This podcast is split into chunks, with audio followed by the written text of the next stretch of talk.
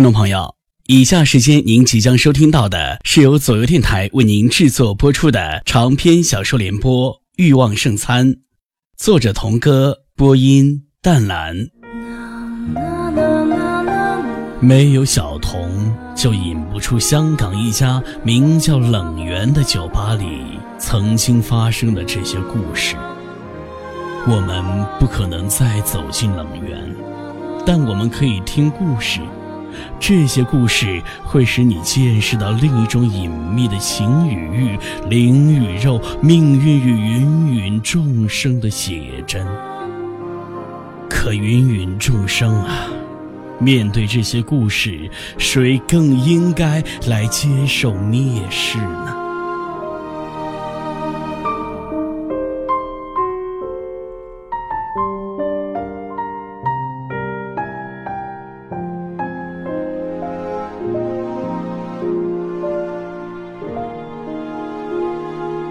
第六集，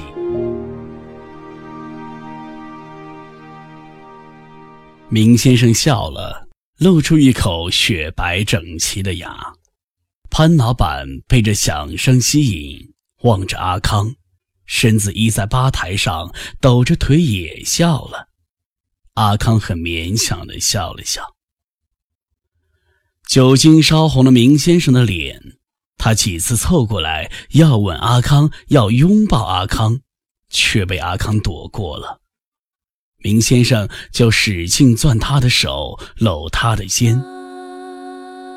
冷园已失去了刚开门营业时勉强维持的那一点彬彬有礼，在依然的杯盏交错、窃窃私语中，蠕动着情欲的张狂。阿康听到。在身后的厢座里，有着压低的怪模怪样的身影。隔着几个厢座的对面，一双白净的年轻的赤脚架在厢座的高靠背上，在蒙蒙的烟气、酒气和昏暗闪动的灯光中，随着高高低低的呻吟之声在乱晃。啊，真的就这样开始了吗？阿康有些发怔，他不知后面会有怎样的节目。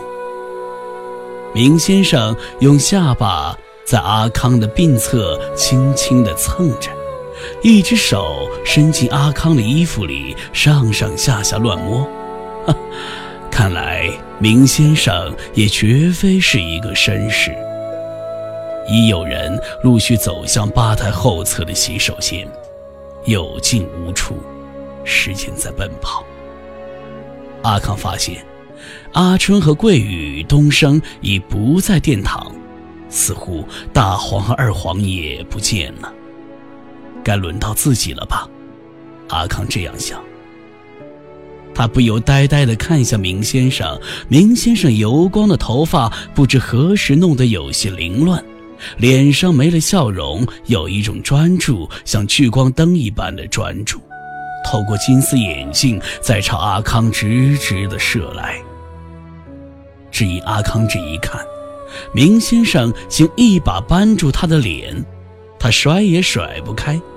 明先生已经把一张脸都热烘烘的贴到他的嘴唇上。他猛一睁，桌上一只高脚杯倒了，滚到地下，啪的摔个粉碎。侍应立刻幽灵般的出现了，对显得惊讶尴尬的明先生道声对不起。他恶狠狠地看了阿康一眼，动手收拾。阿康不禁打了一个不自觉的寒战，立刻又见到潘老板漫不经心地从他身边转过，又漫不经心地送给他一个只有他自己知道的眼色。一切都逃不脱这严密的监视。适应离开了。阿康从明先生脸上更感到一种可怕。明先生用手指理了理头发，扶正了眼镜，满面怒意，似乎就要离身而去。阿康不寒而栗，他不想遭打，更不想死，尤其不想无声无息的使生命在这异乡神秘的消失。一种本能逼他勉强对明先生做出笑容。他低声，甚至有些颤抖地说：“对不起了，你生气了吧？我，我不是故意的。”一种笑意，似乎也是本能的笑意，慢慢在明先生的脸上荡漾开。他似乎更欣赏阿康的这种声色，这种羞怯，这种畏惧。他笑着看向把头垂得很低、无措的在台子上绞着手指的阿康。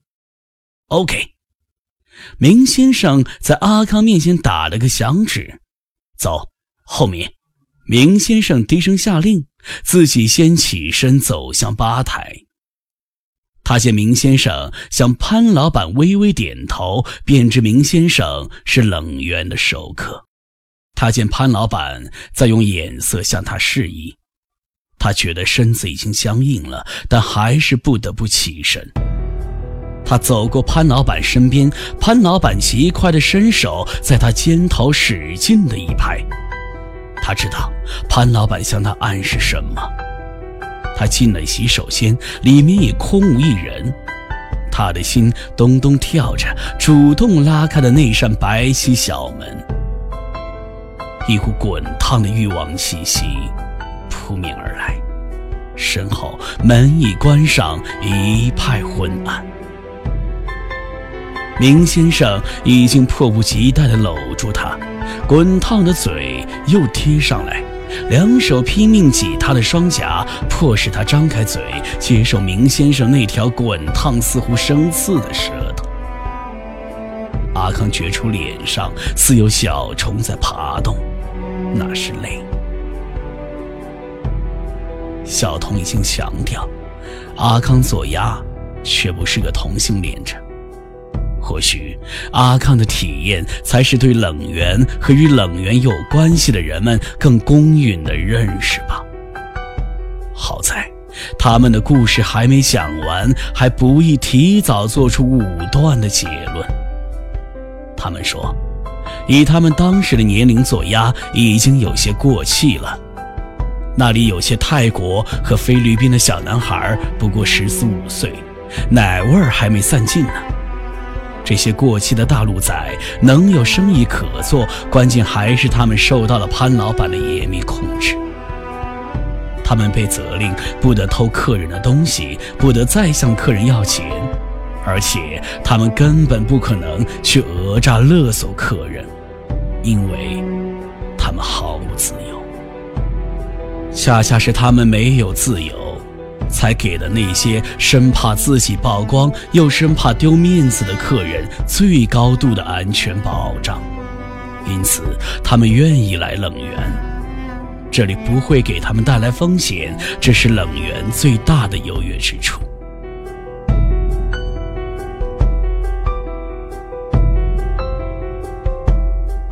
风声吃紧，潘老板宣布。这几天没有他的吩咐，谁也不准在冷园露头。谁要是惹出麻烦，就活剥了谁的皮。香港是个黄金堆砌的都市，是个人们寄予黄金梦的都市，是个想象中在轩尼诗大道上俯身就可拾到黄金，在湾仔的海水中随手就能捞起黄金的都市。可惜，在他附近的东南亚。却又丛生着动乱、战争和贫困，这就使人们不顾一切地向着这座黄金都市偷袭。难民、偷渡者、蛇头操纵下的非法移民，就像大鹏湾的潮水般扑向香港，使香港难以承受。而且，随着九七回归的临近，不少的香港人在向外国跑。却又有更多的东南亚人不顾一切地往香港跑，一次莫名其妙的交叉移民大行动。警方开始了又一次清查非法入境人士的大规模行动，来势凶猛。空气湿漉漉的，能钻出水。透过走廊屋顶那扇装了铁栏的尺把宽窄的小窗，见到几块巴掌大的铅灰色的天。潘老板吩咐阿康几个把房间里自己的东西收拾好，掩盖有人在这里长期居住的痕迹。床上换了统一的白床单、枕套，还把那台搬来搬去的电视机又搬来。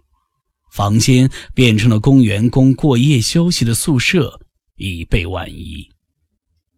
尽管屋顶那台就是西门子的木扇叶电扇发疯般的呼呼转。忙过这一阵，他们个个都像从水里捞出来似的，汗透了。潘老板各处巡查一番，出上去了。阿康几个都听见了金属房门的落锁声。平时虽然看管极严，房门却从不落锁。不知走廊是可以活动的地方。在走廊尽头，沿着铁梯上去了一方小小天井，也是他们的活动天地。今天，却是剩下了这有门无窗的一个囚笼般的闷热的时节。妈的，非让老子洗桑拿呀！只有阿春嘟囔一句，别人都默不作声。屋里是电扇响。似乎是在隔壁那台中心空调机也嗡嗡响，再没有别的声音。阿春料造的在房里踱来踱去，啪的打开了电视机，屏幕上是一群雍容华贵的太太们在痛心疾首的呼吁保护动物。他们一个个表情严肃、情绪激动的大声疾呼，倡导人们不穿皮衣、不去购买裘皮服装。一个贵妇讲过话，就有扮成各种动物的年轻男女歌星、影星一阵大跳大唱。又是一个新的镜头，一个外国村落的村民们为庆贺他们村落首领的生日。依照旧风俗，将一只山羊在教堂钟楼的窗外高高吊起，然后又狠狠摔下。教堂广场上的村民们疯狂地涌上，一方扯住山羊的腿，一方扯住山羊的头。只见那只山羊瞬间就血淋淋地身首异处。可怜呐！桂玉叹了一声：“操，瞎操心不怕老得快。”其实，你比他还可怜。”阿春不屑地说。电视上，一个贵妇声泪俱下的表示，她要捐出自己所有的皮衣拍卖，为拯救动物做善事。几个扮成动物的男星跑上，先给她一片纷飞的热吻。操你个贱货！阿春愤怒了，解开裤子，打着飞机就冲电视屏幕上拱。阿康觉得他闹得烦人，镜头一闪，屏幕上出现了全体出动的警方，在元朗一个建筑工地，一次就抓住了八十多个涉嫌非法移民。地下蹲了一片，一个个赤着脚，双手抱头。在九龙旺角一个夜总会的地下室，抓住了十几个涉嫌非法移民。有男有女，一个个面壁而立，双臂直直举着贴在墙上。解说员的声音激动的有些昂扬。大澳的码头，一艘废弃多年的旧船，警方出动了摩托艇，水陆包抄，十几个飞机非法移民就擒。一个仓皇中跳海出逃，头部可能撞到了水底废弃的硬物，捞出水时已经毙命，水面红茵茵的一片血色。大黄和二黄紧紧挤坐在一起，又用压低的家乡话嘀咕什么：“妈的！”阿纯大骂。房门咣啷一声突然开了。潘老板一头冲进，看见阿春的裤子还退在腿弯，上来就是一脚。阿春一趔趄，摔倒在地。什么关口了，还卖贱货！阿春畏缩的爬起，忙系好裤。刚才他是被突然播放的警方抓人时的新闻惊呆了，竟不知道电视上引他记恨的那位捐献皮衣的贵夫人早就消失了。快快去外面，等什么等？难道等果子吃？快！潘老板有些气急败坏。他们几个被推搡着往外走。阿康终于见到了自己出来时随着潘老板走过的那道陡峭的铁梯和那条小巷。他的心一阵抽搐，他脑海里突然蹦出一个念头：这是通向地狱的一道铁梯。在没踏上这道铁梯前，他对自己的前程还有着黄金色的幻梦，做工、赚钱、做港客发大财。他甚至已经做好充分的准备，要吃苦，要受累，要忍声吞气，因为自己尽管不会去偷、去抢、去行劫杀人，但自己是个偷渡入境者，已经逾越了法律的鸿沟，凭此也要忍气吞声一段时间。只要香港公民证到手，才能堂堂正正。他坚信给山老板的钱不会白花，他坚信香港的大阔佬不会在他区区一个偷渡者身上打算盘。我出力，你出钱，不过做个打工仔而已。可是，从迈上这铁梯，从身后那扇小铁门无声的关闭的那一刻，却做起了自己从未听说过的行当，而且已经做了三个多月了。快快潘老板督促着，把他们六个全赶上了一辆停在巷底的小冷藏车里。卡车一颠，呜的一声开动了。送咱们去哪儿？车门关闭后，车厢内伸手不见五指，听得出是桂宇在问：“送你去找你那个断子绝孙的船长。”又是阿春发话。车厢封闭，闷得有点窒息。不知车子往什么地方开，一阵阵把人颠起老高，没有什么可拉可拽的东西。几个人就地坐下，颠起摔下，几次把几个人颠得挤在一团。哎呦，要把你爹我的屁股颠成六瓣不成啊！阿春的嘴总是闭不住，听得出。车外是喧嚣的都市，有几次可能是商店里放的流行歌声清晰地传进车里，是林子祥，是迪克老爹，是张学友，又是猛烈的一跌。妈呀！阿春叫了一声，他的手紧抓着阿康的胳膊，把阿康掐得生疼。阿康烦阿春，就是一脚踹开阿春。只听阿春的头撞在车壁上，咣当一响。哎呦，妈的！阿康！阿春翻着身，半跪着扑向阿康，举拳要打。都是避难的人，闹个啥？大黄却出声了：“再闹，我们几个人就掐死你！”阿康也被一股怒气拱着，把阿春一把推开，狠太太地说。阿春似乎还想就姿势换个什么节目闹一闹，却听见车外有警车鸣着警笛擦肩而过，不知往什么地方跑。他不想呢，脸上故意做出的怒色也凝固了。警笛声渐渐淹没在喧嚣的歇息声中，有人在啜泣，声音很低，是二红。阿康的心里也紧缩的想哭。不知卡车游逛了多久，似乎香港扩大的犹如撒哈拉大沙漠，永远也走不到尽头。装在货箱里的他们几个已经好长时间没做声了，身子颠起摔落，犹如已经粉碎，没有一个还坐得住。失去知觉的身子都瘫软的放倒了。车外的声响渐渐疲倦不堪的弱了，消失了，但他们没有谁感觉发困。今天是星期几啊？东升突然悄声问。星期四，阿康告诉他，怕你那木行老板了是不？阿春问东升，东升没理他。盼就是盼。阿春支起了身子。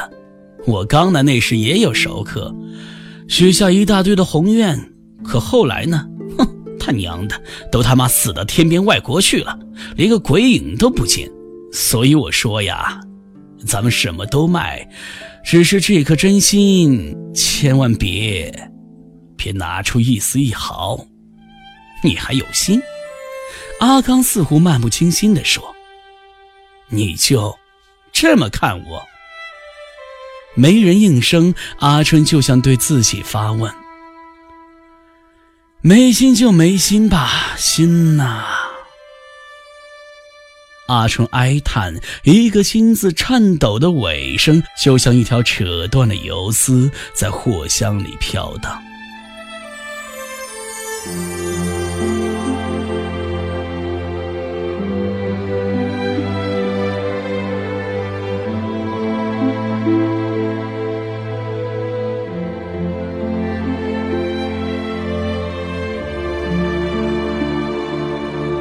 听众朋友，您刚刚收听到的是由左右电台为您制作播出的长篇小说联播《欲望圣餐》，作者童歌，播音淡蓝，感谢您的收听。